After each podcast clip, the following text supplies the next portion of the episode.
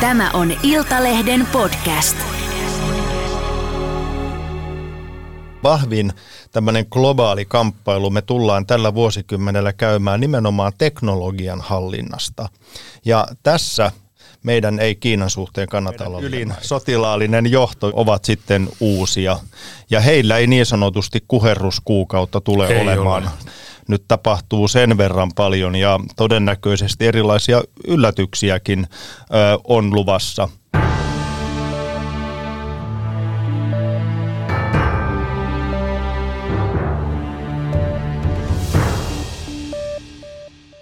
Tänään kartanlukijan kyydissä on kansanedustaja ja kyberasioiden asiantuntija Jarno Limnel. Tervetuloa. Kiitos paljon Timo kutsusta. Aloitetaan kansanomaisesti, jotta tiedämme, mistä puhutaan, kun kyberistä puhutaan. Mitä ihmettä tämä kyber on ja mihin kaikkeen sitä liitetään? No täytyy sanoa, että tästä koko kyber-sanasta tulisi luopua. Se on ihan liian vaikea selkoinen. Mutta jos nyt oikein yksinkertaista niin me eletään kahdessa maailmassa, myös sinä Timo. Mm. Eli meillä on tämä fyysinen maailma ja sitten meillä on toisaalta tämä ihmisen luoma teknologiaan perustuva digitaalinen toimintaympäristö. Ja siihen kuuluu sosiaaliset mediat, internet, tietoliikenneyhteydet, tietojärjestelmät, eli koko se teknologinen todellisuus, jossa me tänä päivänä ollaan yhä enemmän – ja nythän se oleellinen asia myöskin turvallisuuden näkökulmasta, mikä pitää huomioida, on se, että yhä enemmän meidän arkipäivä, yhteiskunta, yrityselämä siirtyy sieltä fyysisestä maailmasta tänne digitaaliseen maailmaan, eli digitalisoituu. Ja toisaalta nämä kaksi maailmaa on yhä vahvemmin yhteydessä, eli jos esimerkiksi tietojärjestelmät eli tietokoneet eivät toimi, niin saattaa olla isojakin vaikutuksia täällä fyysisen maailman puolella.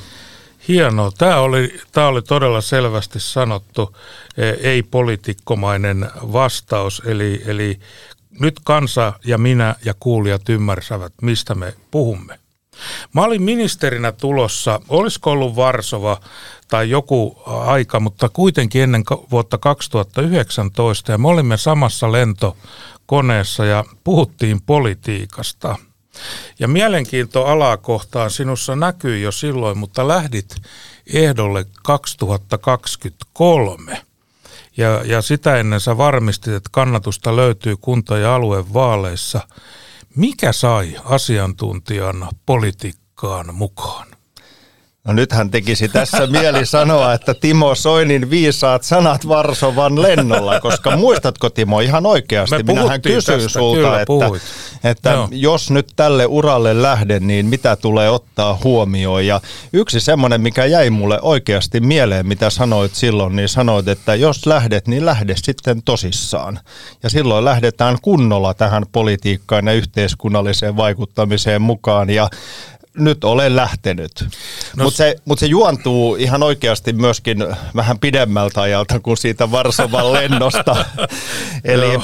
mä muistan nuorempana poikana, niin mulla oli kaksi tulevaisuuden ajatusta työelämän suhteen. Toinen oli upseerin ura ja toinen oli poliitikko. Ja olin silloin aikanaan kokoomusnuorissa hyvinkin aktiivinen ja jo parikymppisenä pohdin, että lähdenkö eduskuntavaaleihin mukaan, mutta sitten sotilasura vei mennessään mm. ja tuli sitten aikanaan valmistuttua kadettikoulusta, luettua toinen tutkinto yliopistolta ja sitten ikään kuin sotatieteet ja valtiotieteet laitoin yhteen, kun väittelin Suomen uhkakuva politiikasta – mutta sitten kun siirtyi upseriuralta tänne siviilimaailmaan takaisin, niin jossain vaiheessa sitten yhä vahvemmaksi tuli se ajatus, ehkä se oli se sysäys siellä Varsovan lennolla sitten, että haluaa lähteä päättämään yhteisistä asioista. Joo, en ollut sulle liian varoittava esimerkki siinä tilanteessa. Tuosta upseeriurasta vielä sen verran, että Mä oon kuullut äh, ihmisiltä, jotka on sun kanssa ollut tekemissä, että sä olit semmoinen kouluttaja, joka meni itse edellä. Eli tota, ei pelkästään vaan ohjeistanut sieltä, että tosta mennään ja menkää niin ja näin. Pitääkö tämä huhu paikkansa? No sitä pitää muilta kysyä, mutta kyllä mä ihan sydämestäni voin sanoa sen, että uskon sellaiseen johtamistyyliin. On se sitten armeijassa komppanian päällikkönä tai on se yritysjohtajana tai yhteiskunnallisena vaikuttajana, että omalla esimerkillä hyvine ja aina välillä myöskin epäonnistuminen puolineen, niin näyttää esimerkkiä ja menee edeltä. Ehkä tässä palataan vähän siihen Adolf Andrew-maiseen johtamiseen, että joukkoja johdetaan edestä ja omalla esimerkillä ja mä uskon, että se kantaa. Joo, nämä kaverit, joilta olen tätä kuullut, niin eivät ollenkaan pahalla muistelleet, vaan sanotte, että homma hoidettiin, mentiin lujaa, jos tarve vaati, ja sitten kun homma hoitui, niin se oli sitten hoidettu. No tämä on kiva kuulla tällaista palautetta. Joo. Monet asiat itää tuo kansan keskuudessa aika pitkään ja, ja niistä on sitten joskus hyvä, hyvä mainita noin niin kuin ääneenkin. Teille tuli eduskuntaryhmään aikamoinen edustus tämmöistä UTP-asiantuntemusta. Entinen puolustusvoimien komentaja Jarmo Lindberg ja tiedustelupäällikkö Pekka Toveri ja sinä. Turvallisuusasiantuntijoilla taisi olla viime, vaaliku, viime eduskuntavaaleissa kysyntä. No kyllä oli. Ja täytyy sanoa, että kun tuolla Tureilla, Turuilla ja Toreilla tuli paljon Uudellamaalla kierrettyä vaalityötä tehden, niin kyllähän turvallisuusasiat ihmisiä pohdituttivat. Venäjän tilanne, no. ehkä jossain määrin jo itäraja, kyberturvallisuuteen liittyvät asiat, sota Ukrainassa ja monet muut asiat, että ei tullut kyllä itselleni yllätyksenä, että turvallisuusasiantuntemusta ihmiset paljon arvostivat, kun valitsivat sitten uusia kansanedustajia. Ja kyllä tämä nyt, en halua olla pessimisti, vaan realisti, niin asia näyttää paremminkin niin, että jos viime vuonna esimerkiksi puhuttiin turvallisuudesta ja varautumisesta meillä Suomessa paljon, niin tänä vuonna, Timo, minä ennustan, että me tullaan puhumaan vielä enemmän. Ajat ovat sellaiset. Joo, tämä pisti kyllä silmään ja totta kai kun itsekin on seurannut tätä UTPtä ammatikseen, työkseen ja harrastuksekseen, niin se oli tavallaan myöskin hyvä, että ne asiat sanoitettiin ihmisille, että todella tiedetään, mistä on kysymys ja mistä ollaan päättämässä, koska sehän oli aika suuri se muutos, mikä meidän ulko- ja turvallisuuspolitiikan suunnassa on tapahtunut.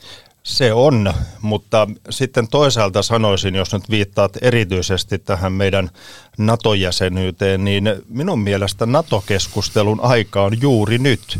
Et nyt me on päästy siitä kyllä-ei jäsenyyskeskustelusta mm. siihen tilanteeseen, että me olemme Naton jäsenmaa. Mutta nyt käytännössä tuolla eduskunnassa ja vaikka meillä puolustusvaliokunnassa, niin konkretisoituu se, että no mitä se sitten meille käytännössä tarkoittaa. Eli ehkä voisi sanoa ääripäinä keskustellaan, että millä palveluksen suhdeehdoilla lähetetään upseereita NATO-komentorakenteisiin tai millaista ydinasepolitiikkaa Suomi tulee jatkossa harjoittamaan. Ja tässähän me ollaan nyt ihan uuden edessä. Ja kyllä minä toivon tässä vapautuneessa turvallisuuspolitiikan keskusteluilmapiirissä, että tämä ei jää vain pienen porukan niin sanotusti keskusteluksi, vaan tämä vaatii vaan laajaa yhteiskunnallista keskustelua. Tämä on totta. Mä katsoin sitten tietysti vaalitulosta mielenkiinnolla ja ajattelin, että jaha, minkälainen koaliitto ja konstellaatio tuosta syntyy. Sitten yksi asia mua hämmästytti, kun ne hallitusneuvottelut oli, niin teillä oli tämmöinen kolmikko kuin sinä, Pekka Toveri ja Jarmo Lindberg. Ja hallitusneuvotteluista teissä ei ollut ketään. Sinne ei ensimmäisen kauden kansanedustajilla kokoomuksesta ollut asiaa. Kyllä mä vähän ihmettelin. No ihmettelin kyllä itsekin ja sitten jälkikäteen kuulin siitä, että aika paljon oli sitten sovittu jo tiettyjä kokoonpanoja ennen eduskuntavaaleja, millä sitten mahdollisesti, jos hallitusneuvotteluissa puolue on, niin lähdetään, lähdetään toimimaan. Mutta tässä on ehkä sitten toisaalta hyvä huomata myöskin se, että kyllä me kaikki kolme, minä ja Jarmo ja Pekka, oltiin myös siellä taustalla mukana ja kävin itsekin kyllä kuultavana näissä hallitusneuvotteluissa, mutta ei oltu varsinaisina neuvottelijoina. Joo, kyllä sä oot hyvin upseeri ja herrasmies. Meinasin kysyä, että kirvelikö, mutta tämä vastaus oli sen verran hyvä, että siirrytään eteen, eteenpäin. Puhuit just tästä, että kun me ollaan nyt Naton jäseniä ja Ruotsikin siihen nyt sitten maanantaina tuli, niin nyt se on ydinkysymys on, että minkälainen NATO ja, ja sä nyt oot kattanut tätä sitten, tätä puolustus- ja turvallisuuspolitiikkaa ammattisotilaana, nyt sä katsot sitä puolustusvaliokunnan jäsenenä ja kansanedustajana. Tässä sitten tasavallan presidenttikin vaihtuu ja presidentti on ylipäällikkö. Miten sä tätä ylipäällikön roolia niin kun katsot sekä, sekä sotilaana että, että poliittisena päättäjänä? Tämä on erittäin hyvä kysymys ja sitten täytyy vielä, ehkä jos sopii Timo lisätä, niin meillähän vaihtuu, vaihtuu puolustusvoiman komentajakin Kyllä. tässä reilu kuukauden päästä. Joo. Eli voi sanoa, että meidän ylin sotilaallinen johto, ylipäällikkö ja puolustusvoiman komentaja ovat sitten uusia. Ja heillä ei niin sanotusti kuherruskuukautta tule ei olemaan. Ole. Kyllä Joo. tässä maailmassa ja meidän turvallisuusympäristössä nyt tapahtuu sen verran paljon ja todennäköisesti erilaisia yllätyksiäkin ö, on luvassa. Ja kyllähän tässä nyt korostuu hyvin vahvasti myöskin tämmöinen ajattelutavan muutos. Eli toki meillä edelleen puolustuksen tärkein tae meillä Suomessa on oma uskottava puolustuskyky ja voisin sanoa pirun vahva maanpuolustustahto. Mm. Mutta samanaikaisesti niin meidän pitää ajatella paljon laajemmin. Kun me mietitään turvallisuutta ja puolustusta, niin meidän on nyt katsottava kartassa koko sitä Naton puolustusliittoa molempiin suuntiin. Miten meitä tuetaan, miten me osallistumme muiden tukemiseen, niin kuin nyt on päätetty lähettää esimerkiksi ilmavalvontaan koneita Suomesta Romaniaan ja Bulgaariaan, niin nämä on ihan uudenlaisia kysymyksiä, puhumattakaan siitä, että jos siellä joudutaan sitten voimaa käyttämään, että miten se tulee tapahtumaan. Eli tämä on juuri sitä, missä äsken vähän puhuttiin, että nyt ollaan sen konkreettisen NATO-toiminnan äärellä ja siihen ei valmiita vastauksia ole. Tämä oli hyvä esimerkki sulta käytännön toimista, tämä Bulgaria ja Romania ilmavalvonta. Mä olin aikanaan ulkoasianvaliokunnan puheenjohtaja ja Jussi Niinistö oli silloin puolustusvaliokunnan puheenjohtaja ja me ihmeteltiin, kun Suomi oli lähettämässä Islannin ilmavalvontaan koneita ilman aseita. Mm-hmm. Se on ollut todella niin kuin tarkkaa koko ajan, minne voidaan mennä ja millä ehdoilla. Nyt on tietysti tilanne toinen. Otetaan, mä kysyn sulta vielä tästä Ruotsista, koska nyt tavallaan eh, Ruotsin tiellä oli aika kok- paljon kokkareita Turkin ja Unkarin kohdalla, mutta nythän tämä tilanne on ikään kuin sitten valmis. Miten sä katsot tätä Ruotsin roolia ja, ja tota, se, se NATO-kannatus herättää vieläkin vähän Ruotsissa keskustelua, mutta meillä, meillä niin kuin keskustelu oli ja meni. Se kyllä ja ei vaihe on ohi, mutta Ruotsissa on vähän karnitusta. Joo, täytyy ensinnäkin sanoa kyllä Suomen tilanteesta, kun on vuosikymmeniä tätä keskustelua ja turvallisuuspolitiikkaa seurannut, niin olihan se, niin kuin itsekin hyvin tiedät, kovin nopea muutos, Oli. mitä meillä Suomessa Oli. tapahtui. Puhuttiin muutamasta kuukaudesta, Kyllä. kun ylivoimainen enemmistö suomalaisista halusi Suomen NATOon ja vielä nopeasti. Ja vaikeahan siinä oli sitten Ruotsissa niin sanotusti jäädä taakse. Ja minun mielestä on ihan hyvää keskustelua, on se sitten Ruotsissa tai Suomessa, että ihan kritiikittömästi tätä NATO-jäsenyyttä ja siihen liittyviä asioita ei myöskään oteta, vaan mm. ei mikään puolustusliittokaan ole, ole täydellinen ja kyllähän tässä tätä omaa roolia myöskin haetaan. Ja jos sopii, mä nostaisin yhden asian vielä esille, mitä itseäni mietityttää tällä hetkellä aika paljon, niin Natollahan on oikeastaan jokaisessa jäsenmaassa on tällainen oma osaamiskeskuksensa. Joissa jäsenmaissa on jopa kaksi. Virossa on kyberpuolustuksen osaamiskeskus ja Norjassa on arktisen osaamisen keskus. Ja nyt minä nostaisin kyllä esille sen, että minkälaista osaamiskeskusta Suomi lähtisi tavoittelemaan. Ja tässä on hyvä tietysti tietää se, että kyse ei ole mistään operatiivisesta toiminnasta, mistä johdetaan taistelujoukkoja, ne mm. esikunnat on erikseen, vaan puhutaan jostain erityisalueesta, puolustukseen liittyen, jossa kootaan jäsenmaiden innovaatioita, toimintatapa, ajatuksia, ehkä jopa etiikkaakin yhteen, että miten puolustusliitto toimii. Ja minä olen kyllä harkinnoissani yhä enemmän tullut siihen tulokseen, että kun katsoo tuota sotaa Ukrainassa, niin tämä dronipuoli voisi mm. olla sellainen, missä Suomella olisi tietysti ihan osaamisen ja innovaatioiden ja yrityselämänkin kautta paljon annettavaa. Ja tällaista osaamiskeskusta Natossa vielä ei ole. Eli kyllä minä tässä nyt sinun podcastissa toisin Nyt on esulle, hyvä aloite. Tästä se lähtee kun drone, Naton, Naton drone-osaamiskeskus äh, voisi hyvin olla sellainen, mitä Suomi lähtisi tavoittelemaan ja tuotaisiin vahvaa lisäarvoa myös kaikkiin muihin jäsenmaihin. Tämä on hyvä otsikko ja isolla. Sä kä- äh, tota vanhaa pohtijaa jäi mietityttään oikein, kun sä sanoit sanan etiikka – se on nimittäin tärkeä sana, koska meidät ihmiset erottaa eläimistä tavallaan juuri tämmöisen empatian, sympatian ja etiikan äh, niin kuin omaaminen. Sodan etiikka.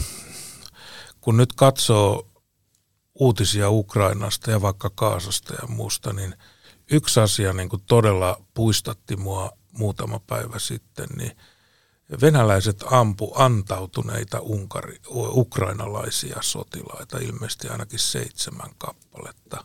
Nostivat kädet ylös, jättivät aseet, telotettiin siihen paikkaan. Sotarikos. Täytyy sanoa, että kyllähän nämä tunteisiin menee. Ja mehän monesti Ukrainankin sodasta puhutaan rintamista, aseteknologioista, mutta me ehkä vähän unohdetaan se, että kaiken keskellä on aina ihminen, myöskin sodan keskellä. Ja on aika paljonkin miettinyt sitä, että millaiset henkiset arvet tämä esimerkiksi sota Ukrainassa tulee jättämään. Eli vaikka sota loppuisi tänään, niin no yhteiskuntaa on kyllä paljon tuhottu ja on ympäristö tuhoja myöskin Ukrainassa paljon, mutta ne henkiset arvet, mitä ihmisille kaikesta tästä raakuudestaan, mitä he ovat joutuneet kokemaan ja näkemään ja läheisiään menettävään, niin aja, jos ajatellaan meidän historiaa, niin puhutaan varmasti sukupolvia kyllä. kestävistä sodan arvista, kyllä. jotka eivät tule helposti helposti kyllä umpeutumaan. Ja tämän minä haluaisin kyllä vahvasti myöskin nostaa esille, kun aika monta kertaa on tullut mietittyä sitäkin, että kun oman äitini puolelta suku on Käkisalmelta mm. ja sieltä aikanaan evakkoina joutuivat sodan keskeltä lähtemään pois, niin tänä päivänä nämä ukrainalaiset, joita meitä joita täällä Suomessakin ja vaikka Timo meillä siellä Espoossa, niin kymmeniä tuhansia on, on kymmeniä Suomessa. tuhansia, mm. niin he ovat tämän päivän sodan evakoita. Kyllä. Joo, tämä on omaankin ajattelumailliin vaikuttanut ja elämänhistoriaan hyvin voimallisesti ja se asia, mistä tietysti ulko- ja turpossa niin vähemmän puhutaan, mutta joka se tausta-ajatus on tietysti se, että varaudutaan sotaan, pidetään yllä puolustuskykyä. Ei tarkoituksena tässä kaikessa on juuri välttää se sota. No näin se juuri on. Ja Minua on vähän harmittanut, kun tätä suomalaista keskustelua seuraa turvallisuudesta, niin sehän on pääsääntöisesti keskustelua turvattomuudesta, uhkista ja riskeistä. Ja nyt älä sinä ja toivottavasti ei kukaan muukaan ymmärrä väärin. Realisti pitää olla ja pitää varautua.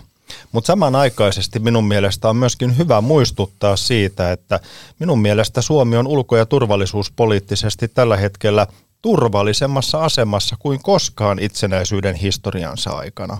Meillä on puolustusvoimat paremmassa kunnossa kuin vuosikymmeniin. Meillä on maanpuolustustahto kansainvälisesti ihan huippuluokkaa ja moni muu asia meillä yhteiskunnassa.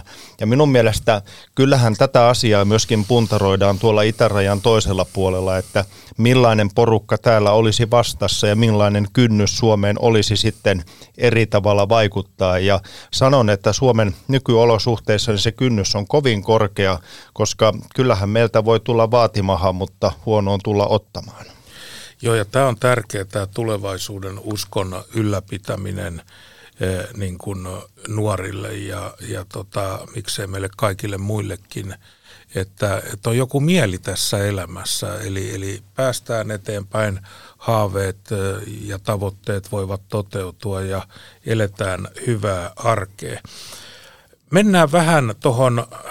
Mä Timo tähän, jos niin. sopii, no ihan juu. hetkeksi pysähdyn, koska tässä ollaan nyt hyvin oleellisen asian äärellä, koska kun tulee paljon kierrettyä Suomea ja tavattua ihmisiä näiden asioiden parissa, niin kyllähän korona-aika ja edelleen jatkuva järkyttävä Ukrainan sota, Gaasan sota ja ynnä muut, niin ovathan ne menneet myös suomalaisilla ihon alle. Mieltä on kuormaa. Ei kun ihan totta. Ja vielä sitä turvattomuutta tulee kaikista informaatiokanavista jatkuvasti.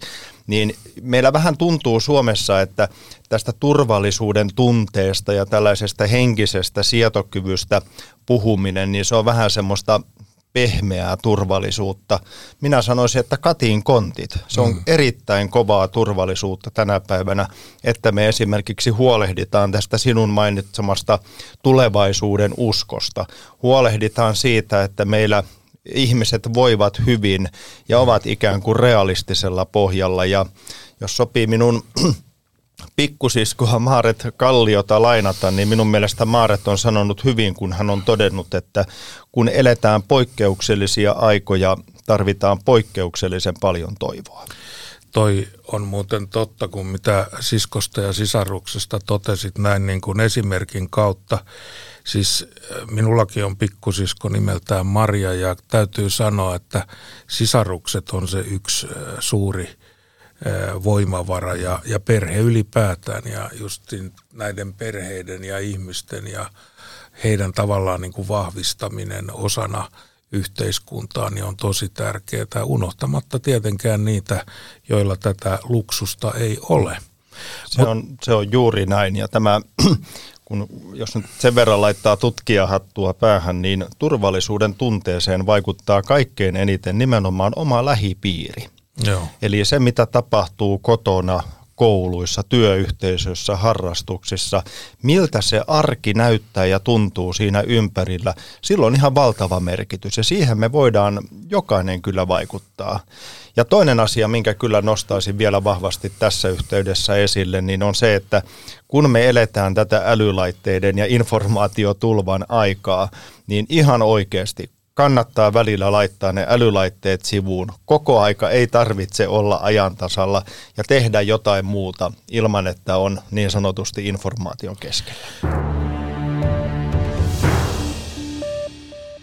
Tämä oli hyvä johdanto siihen, kun mä oon tällainen, mä en oikein mikään natiivi saati vegaani, mutta mä en ole ikinä ollut missään sosiaalisessa mediassa. En vanno, etten koskaan mene, mutta pidän sitä epätodennäköisenä.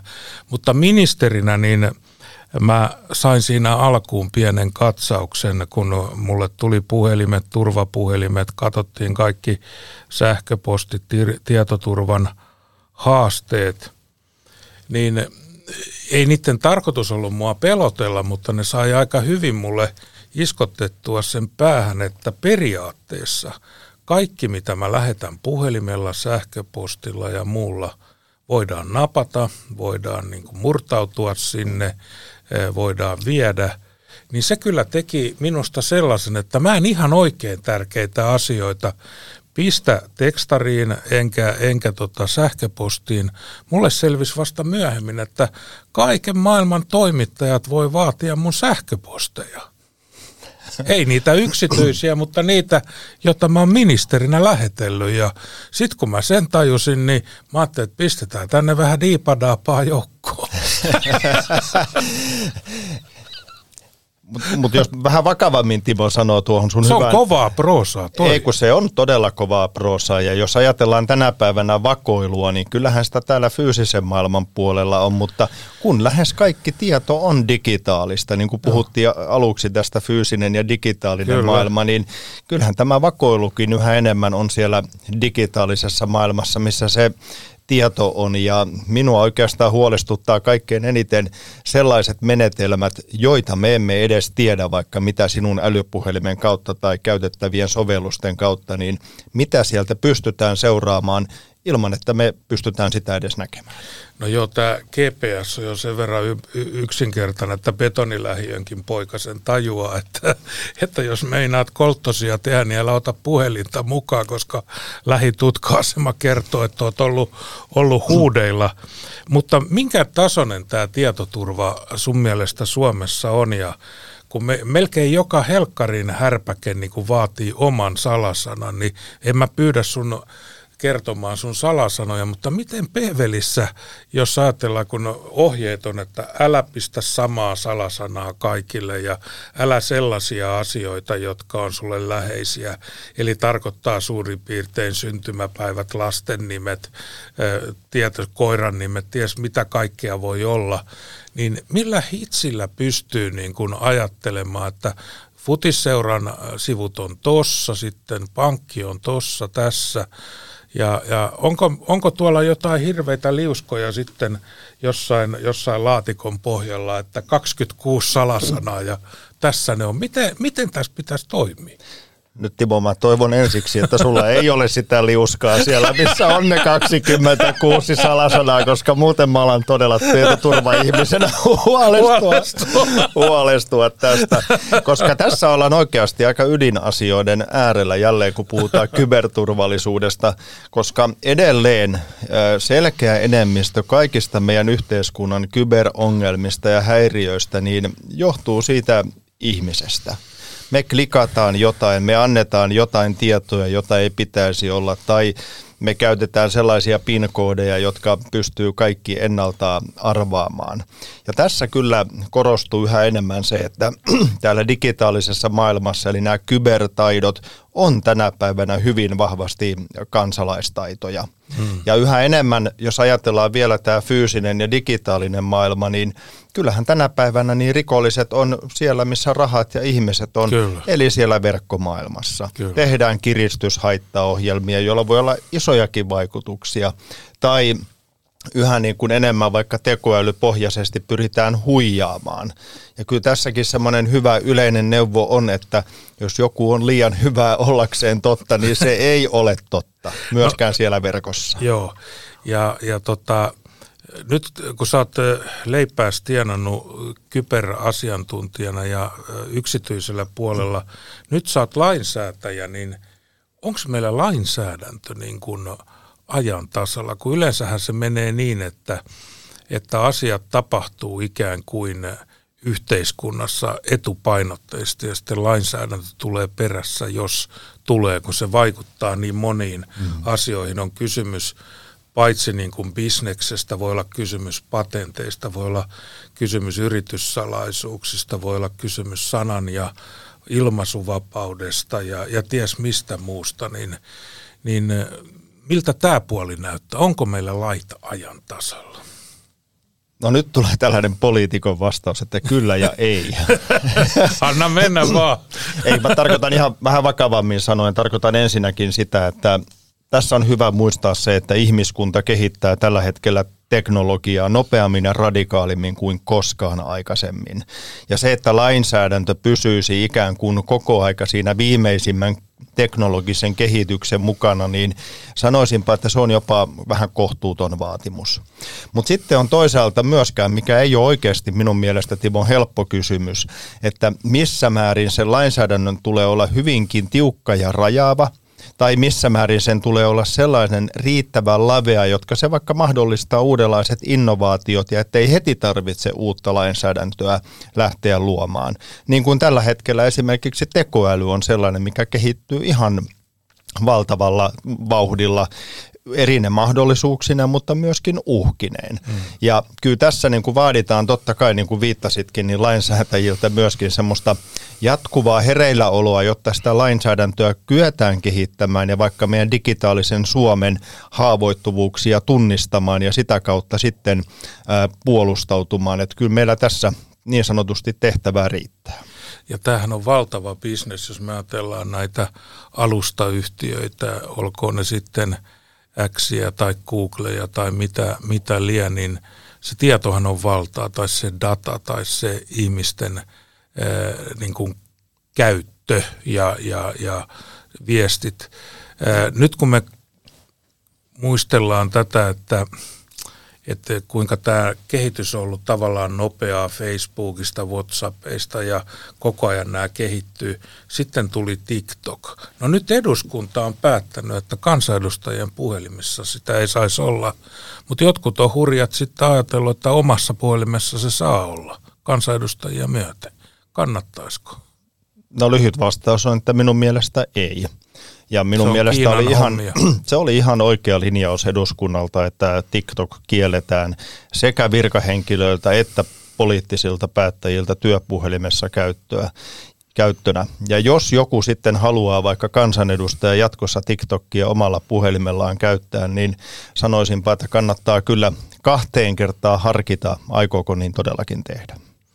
Ja se on juuri tuolla tavalla, mitä sanoit, että tänä päivänä se, joka omistaa datan, se on valtaa. Ja Joo. se on jatkossa yhä enemmän valtaa. Ja tämä on aika huikea kehitys, jos katsoo esimerkiksi vaikka tällä hetkellä maailman kymmentä suurinta yritystä. Kymmenen vuotta sitten niin fossiiliset polttoaineet oli se raaka-aine, mitkä oli ikään kuin perustana maailman Kyllä. kymmenelle suurimmalle yritykselle. Tällä hetkellä taitaa olla, että kymmenestä suurimmasta yrityksestä yhdeksän, yhdeksällä se kaikkein tärkein pääoma, millä he sen tuloksen tekee, niin se on data. Ja sitä dataa kerätään.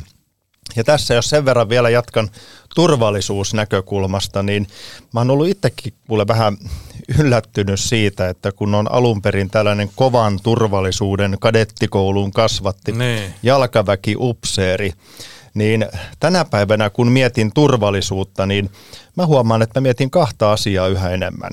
Toinen on psykologia, mm. eli miten pystytään teknologialla vaikuttamaan ihmisten ajatteluun, tunteisiin tai vaikka äänestyskäyttäytymiseen. Sehän on ydintä, joo. Se on ihan ydintä. Ja vielä tämä teknologia, kun menee vauhdilla eteenpäin. Mutta sitten se toinen tärkeä, Timo, minkä sanostit itse aikaisemmin esille, niin se on etiikka. Ja yhä enemmän, kun tämä teknologia kehittyy eteenpäin, niin sanoisin, että mitä enemmän meillä on teknologiaa, sitä viisaampia ja eettisempiä meidän ihmisten tulee olla. Eli mihin ja millä tavalla me tätä teknologiaa käytämme. Ja ne on pitkälti sitten arvovalintoja ja näitä eettisiä pohdintoja minä olen ihan varma, että tuolla eduskunnassa tällä vuosikymmenellä tullaan moneen moneen kertaan pohtimaan. Mä oon miettinyt, kun olen erittäin keskinkertainen sakin pelaaja, mutta kun on aina mestarit pelannut niin kun tietokoneita vastaan, niin kuitenkin se ihminen on ehkä vielä rahdun ollut edempänä, mutta saapa nähdä, miten meidän käy. Siirrytään hetkeksi tuohon Venäjään, koska paitsi että kun saat kyberistä puhunut paljon ja on asiantuntemusta siinä, mutta myös tämä hybridi, eli kun puhutaan niin kuin monitahoisesta vaikuttamisesta, joka liittyy sitten, voi olla häirintää, tietoverkkohäirintää, propagandaa, rajat vuotaa, kaikkea tätä yhtä aikaa. Ja meillä Suomessa oli semmoinen, jos ei nyt haavenni harrastuneisuus, ajateltiin, että kyllä me ton Venäjän kanssa jotenkin pärjätään ja, ja tota, meillä on joku erityisasema tai joku heidän kanssaan. Ukrainan sota osoitti tällaiset, että haaveet haihtuu, niin miten sä niin kun ajattelet tästä, tästä hybridistä, koska nyt on aika epätodennäköistä, että Venäjä reagoi Suomen tai Ruotsin NATO-jäsenyyteen millään rajat ylittävällä hyökkäyksellä, mutta tämmöistä erinäköistä niin kuin kimppua sieltä on tulossa ja on no, tullut jo. No kyllä tässä pitää realisti olla ja tällaista erilaista hybridivaikuttamista, niin sitä on kyllä luvassa jatkossakin. Ja nythän me puhutaan, voisi sanoa, sellaisista vaikuttamisen tavoista, jossa oikeastaan mielikuvitus on rajana. Kun nyt muistetaan se, että tuossa itärajan toisella puolella on valtio, joka vähät välittää mistään kansainvälisistä pelisäännöistä mm. tai sopimuksista, pyrkii erilaisin keinoin sieltä hybridityökalupakistaan epävakauttamaan suomalaista yhteiskuntaa, hämmentämään, polarisoimaan, lisäämään turvattomuuden tunnetta. Mm. Ja siinä oikeastaan mielikuvitus on rajana. Ja tässä vähän sama asia, että jos nyt sen verran vielä palahan kadettikoulun oppeihin, että... Se on tehnyt suhun vaikutuksen se on koulu. se ja kyllä siellä on paljon hyviä elementtejä, joita voi tuoda Opitko tähän. tanssiin siellä vai opitko jo muualla? No täytyy myöntää, että siellä opin. Ja silloin oli kuule Åke Blunkvistin no niin. tanssikoulu tuolla Kaarle 13 käytiin kuule tanssimassa ja sen jälkeen sitten linnassa ja mä muistan siellä diskoakin tanssittiin, mutta ehkä me muistellaan niitä sitten toisella okay, ajalla, mutta joo. sekin on yhteisöllinen, yhteisöllinen kokemus. Mutta siis tarkoitan sitä, että kun siellä taktiikassa mietitään kadettikoulussa vaikka omaa puolustusta tietyllä alueella, alueella, niin sitä ei lähdetä ensiksi miettimään siitä omasta lähtökohdasta, vaan tehdään muutamia vaihtoehtoisia suunnitelmia, että miten se vihollinen sinne alueelle tulisi. Joo. Ja sitten kun on ymmärrys siitä, että miten vihollinen voi toimia, niin sitten aletaan rakentamaan sitä omaa puolustusta – ja jos tässä nyt haluaa vähän tämmöistä Ilkka Remesmäistä ää, ajatuksen leikkiä no käydä, niin sitähän hyvin voi tähän. miettiä, että jos olisi itse tuolla rajan toisella puolella ja olisi erilaisia keinoja ja resursseja käytössä ja Suomi olisi kohteena, niin mitä kaikkea sitä keksisikään. Ja onhan tässä jo aika paljon keksitty ja kyllä sitä jatkossakin on realistisesti arvioiden luvassa.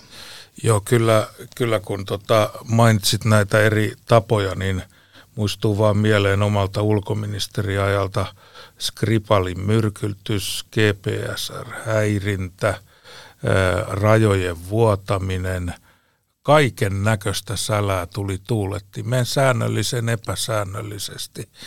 Toi oli, kun puhuit puolustautumisesta, niin sotilashan ei koskaan niin kuin peräänny, hän saattaa vetäytyä tullakseen uudestaan. Miten sä niin kuin ajattelet tämän asian siltä kannalta, että pitäisikö meillä olla myös kyvykkyyksiä ja kykyjä hyökätä omata kapasiteettia ja välineistöä, jotta voidaan ikään kuin toimia ennaltaehkäisevästi, jos voidaan nähdä, että jos me ei mitään tehdä, niin tuolta tulee se hyökkäys – niin kun se on ajan kysymys, niin kun voiko Suomi ja suomalainen ajatella, kun se on tottunut puolustautumaan, niin ajatella, että se puolustautuu hyökkäämällä jossain kohtaa katkastaakseen sen tulevan isku. No kyllä, minun mielestä pitää. Ja sitten ihan yleisenäkin periaatteena, niin jos sinä et hyökkäystä harjoittele, niin et sinä kyllä osaa puolustaakaan. Mm. Vaan kyllä sun täytyy niin sanotusti olla myöskin se hyökkäysmoodi päällä tarvittaessa, jotta sitten kykenet tietämään, että miten hyökkäys toimii ja miten siihen liittyy ja miten siltä puolustaudutaan. Ja sitten jos otetaan tällainen yksi ihan keskeinen sodankäynnin periaate, eli se, jolla on aloite, se yleensä pärjää sodassa. Ja nyt jos ajatellaan, että pelkästään koko aika vaan on siellä omissa bunkkereissaan ja poteroissa ja puolustautuu tiukasti, niin ei sillä pärjää. Ja sillä Joo. ei koskaan sitä aloitetta oteta omiin käsiinsä. Joo, tämä on hyvin olennaista ja mä luulen, että tässä tämä, tämä NATO ja yhteistyö niin kuin eh, Viron, Viron kyber eh, keskuksen ja, ja Latviassa on myös tällainen, onko se sitten nimeltään hybridikeskus tai muuta. Suomessahan on oma hybridi juttu, että meillähän on hyvät verkostot tässä. Otetaan väestön suojelu tässä vielä esiin, että ihmisillähän normisti tulee mieleen väestön suojelusta väestösuoja ja semmoinen, mikä tavallaan pommariksi sanottiin lapsena pommisuojaksi, jota pitäisi olla niin kuin kerrostaloissa ja rivareiden pätkien päässä ja muualla. Se on yksi asia, joka varmaan on Suomessa osattu ottaa paremmin huomioon kuin monessa muussa paikassa Helsingin pommitusten kautta niin kuin toisessa maailmansodassa. Näin pitkältä ajalta ne muistijäljet tulee, mm-hmm. kun katsoo esimerkiksi Länsi-Eurooppaa tällä hetkellä, siellä varautuminen niin kuin väestönsuojeluun on aivan avuton. No näin se on ja jos nyt vielä niin kuin laajentaa, että meillä toisesta maailmansodasta alkaen, niin on tätä kokonaisturvallisuuden mallia painotettu ja kehitetty Suomessa. Siis tarkoittaa sitä, että miten osallistetaan koko yhteiskunta turvallisuuden tuottamiseen. Mm. Niin nyt tällä hetkellä vaikka Saksassa ja Yhdysvalloissa niin puhutaan tällaisesta whole of nation tai whole of government, eli koko kansakunnan valmistautumisesta ja puolustautumisesta. Ja nyt he ovat miettimässä sitä mallia, mitä Suomessa oli aikanaan. Ja mä huomaan, että tässä nyt ihan viime aikoina niin tämä väestösuoja-asia ihan aiheellisesti mun mielestä on noussut jälleen keskusteluun. Ja ehkä tämä turvallisuuspoliittinen tilanne ihmisiä myöskin on saanut enemmän kiinnostumaan siitä, että jos sitten syystä tai toisesta niin jouduttaisiin väestösuojaan menemään, niin minne minä menisin? Juuri Missä tämä. kunnossa se olisi? Vai onko se ker- kerrostalon koppero siellä, jossa suodattimia ei ole kymmenen vuoteen vaihdettu ja siellä on polkupyöriä täynnä, vai pitäisikö asialle tehdä jo jotain? Eli kyllä tässä sellaista laajempaakin mun mielestä ihan ei mitään paniikinomaista, mutta sellaista ihan fiksua varautumista on Suomessa yhä enemmän tullut. Yhtä lailla kun puhutaan vaikka kiinteistökaupoista tai tiettyjen kriittisten tietojen julkisuutta, niin nyt niitä pohditaan vähän uudesta näkökulmasta. Tässä olet kyllä hyvinkin oikeassa, että olen itsekin tähän tematiikkaan viime aikoina perehtynyt vähän enemmän, niin kyllä melkein ne paikat, missä – pitäisi olla väestönsuoja, niin sieltä löytyy perintörukkia ja, ja rikkinäisiä polkupyöriä, jonkun kirjat, toisen pulkat. Mutta äh, sitten on tämä väestönsuojelu tavallaan toisella tapaa. Puhutaan herrojen kielestä, kielellä resilienssistä, eli, eli miten pää kestää, eli miten väestöä suojellaan mm. sillä tavalla, että meidän henkinen – kapasiteetti niin kuin kestää huonoja uutisia kuitenkin pysyen luovana ja, ja siinä mennään koulutukseen ja työpaikkoihin ja, ja miten sun mielestä meidän väestön suojeleminen tässä kontekstissa on, on tällä hetkellä olemassa? No tässä me ollaan kyllä, Timo, mun mielestä ihan ydinasian äärellä. Eli puhutaan tästä henkisestä sietokyvystä, näin niin kuin hienosti sanoen. Joo. Eli vähän kansanomaisesti sanoen, että kun eletään epävarmuuden keskellä ja tulee erilaisia yllätyksiä, välillä vähän outojakin sellaisia, niin miten siinä tilanteessa henkisesti jaksaa ja miten siihen henkisesti varaudutaan, jolloin esimerkiksi sitten hybridivaikuttajalla niin ihan varmasti pyrkii informaatiovaikuttamisella luomaan vielä lisää paniikkia ja levittämään huhuja, jotta ihmiset tuntisi olonsa turvattomammaksi. Mutta kaksi asiaa mä oon kyllä itse vahvasti oppinut. Ensinnäkin niin kyllä suomalaisiin puree tämmöinen rehellinen ja realistinen viestintä. Mm. Eli sanotaan asiat niin kuin ne on. Mm. Ja toinen asia, mikä kyllä luo turvallisuuden tunnetta, niin se, että on järkevää tekemistä – Eli nyt en tarkoita sitä, että hamstrataan vessapaperia tai joditablettia tai vaikka laittaa vaikka kotivara kuntoon. Kyllä. Ja mun mielestä tässä olisi kyllä yksi semmoinen ihan jokaiseen taloyhtiöön tällä hetkellä semmoinen järkevän varautumisen tekemisen paikka katsoa, että missä kunnossa ne omat väestösuojat on. Joo, ja sitten kun katsotaan tätä kokonaisturvallisuutta, niin oma ruoantuotanto, oma energiantuotanto, vesihuolto, kaikki tällaista. Me ollaan niin totuttu siihen, että kun hanasta käännät, niin tulee, tulee juomavettä. Ei kukaan Suomessa kysy mennessään hotelliin, että voiko sitä hotellin juomavettä juoda. No se on ole, olennainen perusoletus, tai kun me mennään järvelle kalaan, niin mehän soudellaan niin kuin juomavesialtaan päällä. Että me ollaan niin totuttu tämmöiseen hyvään. Ja, ja jos näihin tulee häiriöitä, niin kuin meillä Espoossa nyt tuli mm. yksi ilta tässä Turuntien siellä toisella puolella, niin, niin sanottiin, että nyt pitää vettä keittää. Niin, no ei siellä nyt mitään paniikki ollut, mutta ihmiset koki henkistä epämukavuutta. No ihan varmasti ja mä luulen kuule, että siellä Espoossa ja Kauniaisissa ja Va- Vantaallakin taisi tätä, Joo, kyllä. tätä veden keittämistä olla, niin ne, jotka oli huolehtinut kotivarasta, johon kuuluu se vesikanistereiden täyttäminen puhtaalla vedellä, niin mä luulen, että siellä kuule perheessä taputeltiin selkää ja todettiin, että fiksua toimintaahan tämä on pienellä vaivalla. Ja tuossa saat ihan oikeassa, ja tämä on mun mielestä semmoinen asia, mitä tulee itse pohdittua yhä enemmän, että kun me nyt vaikka tämän digitalisaation myötä tehdään yhteiskunnasta, että kaikki olisi mahdollisimman helppoa ja sujuvaa, niin totutaanko me sitten jatkuvasti siihen, että kaikki on helppoa ja su- sujuvaa? Niin. Sanoisinpa jopa niin, että välillä on ihan hyvä, että netti ei toimi tai yhteydet pätkii tai sähköt ehkä hetkeksi sammuu, koska se myöskin niin kuin sopivalla tavalla niin kuin muistuttaa meitä siitä, että välillä voi tulla ongelmia ja kyllä me niistäkin hetkistä selvitään. Tämä on sellaista niin kuin käytännön siedätyshoitoa, jota suon aina kesällä itselleni, niin, niin sanon sitä vennamolaiseksi elämäntavaksi, että sen sijaan, että ostan hyvän äh, kalafileen äh, tiskistä, niin käyn sen rautavedestä hakemassa. Ja Mitä omi, kalaa siellä tulee? Siellä tulee kuhaa ja ahventa ja aika hyvää sellaista. Omin pikku kätösin sen sitten perkaan ja paistan ja syön, niin ai että se on melkein parempaa kuin kaupasta, kaupasta ostettu. Onhan se, kun itse kuule pikku kätösillä laittaa. Otetaan tähän loppuun vielä yksi iso möhkäle ja se on Kiina.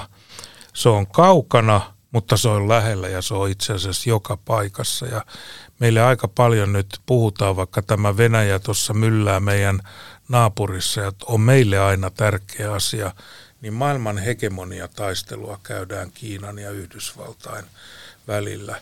Se ei ole samantekevää meillekään, miten siinä käy. Ei ole. Ja jossain määrin näen, että me ollaan nyt tässä Kiina-asiassa vähän samassa tilanteessa kuin Venäjän suhteen muutama vuosi sitten.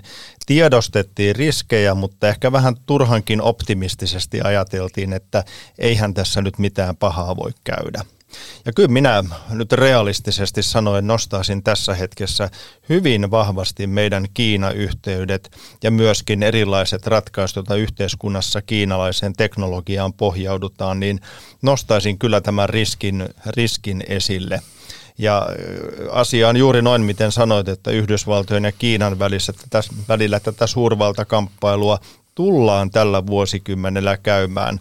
Mutta mä melkein jatkaisin siitä sen, että uskon, että vahvin tämmöinen globaali kamppailu me tullaan tällä vuosikymmenellä käymään nimenomaan teknologian hallinnasta, hmm. sovelluksista, tekoälystä, datasta, osaajista, kyberturvallisuudesta. Ja tässä – meidän ei Kiinan suhteen kannata olla liian naivi. Mä oon lueskellut sun kirjoituksia siellä täällä ja niistä paistaa mun mielestä yksi semmoinen hyvin mielenkiintoinen ilmiö, joka, joka on aika rohkaiseva, että sä kirjoitat näistä maailman ongelmista ja, ja varotteletkin niistä, mutta sulla on aina näkökulma, että kyllä me selviämme. Tämä on aika levollista kuulla. Miten me selviämme? Kyllä meille Timo hyvin käy. Ja täytyy kyllä sanoa, jos sallit, niin kerron yhden erittäin hyvän esimerkin, mikä meni itsellään kyllä hyvällä tavalla tunteisiin. Tuossa vähän aikaa sitten olin Vihdissä puhumassa ja siellä oli sitten tilaisuudessa yllätyksekseni mukana myöskin muutama päivä sitten sata vuotta täyttänyt Rukajärven veteraani Hannes Tuovinen ja siinä sitten yleisökysymysten ohessa, kun aika syvissäkin turvallisuuspolitiikan vesissä oltiin, niin Hannes sitten totesi, että niin, kyllä me tästä kaikesta tullaan pärjäämään. Ja minä olen ihan samaa mieltä. Kiitos Jarno Limnellä. Kiitos Timo.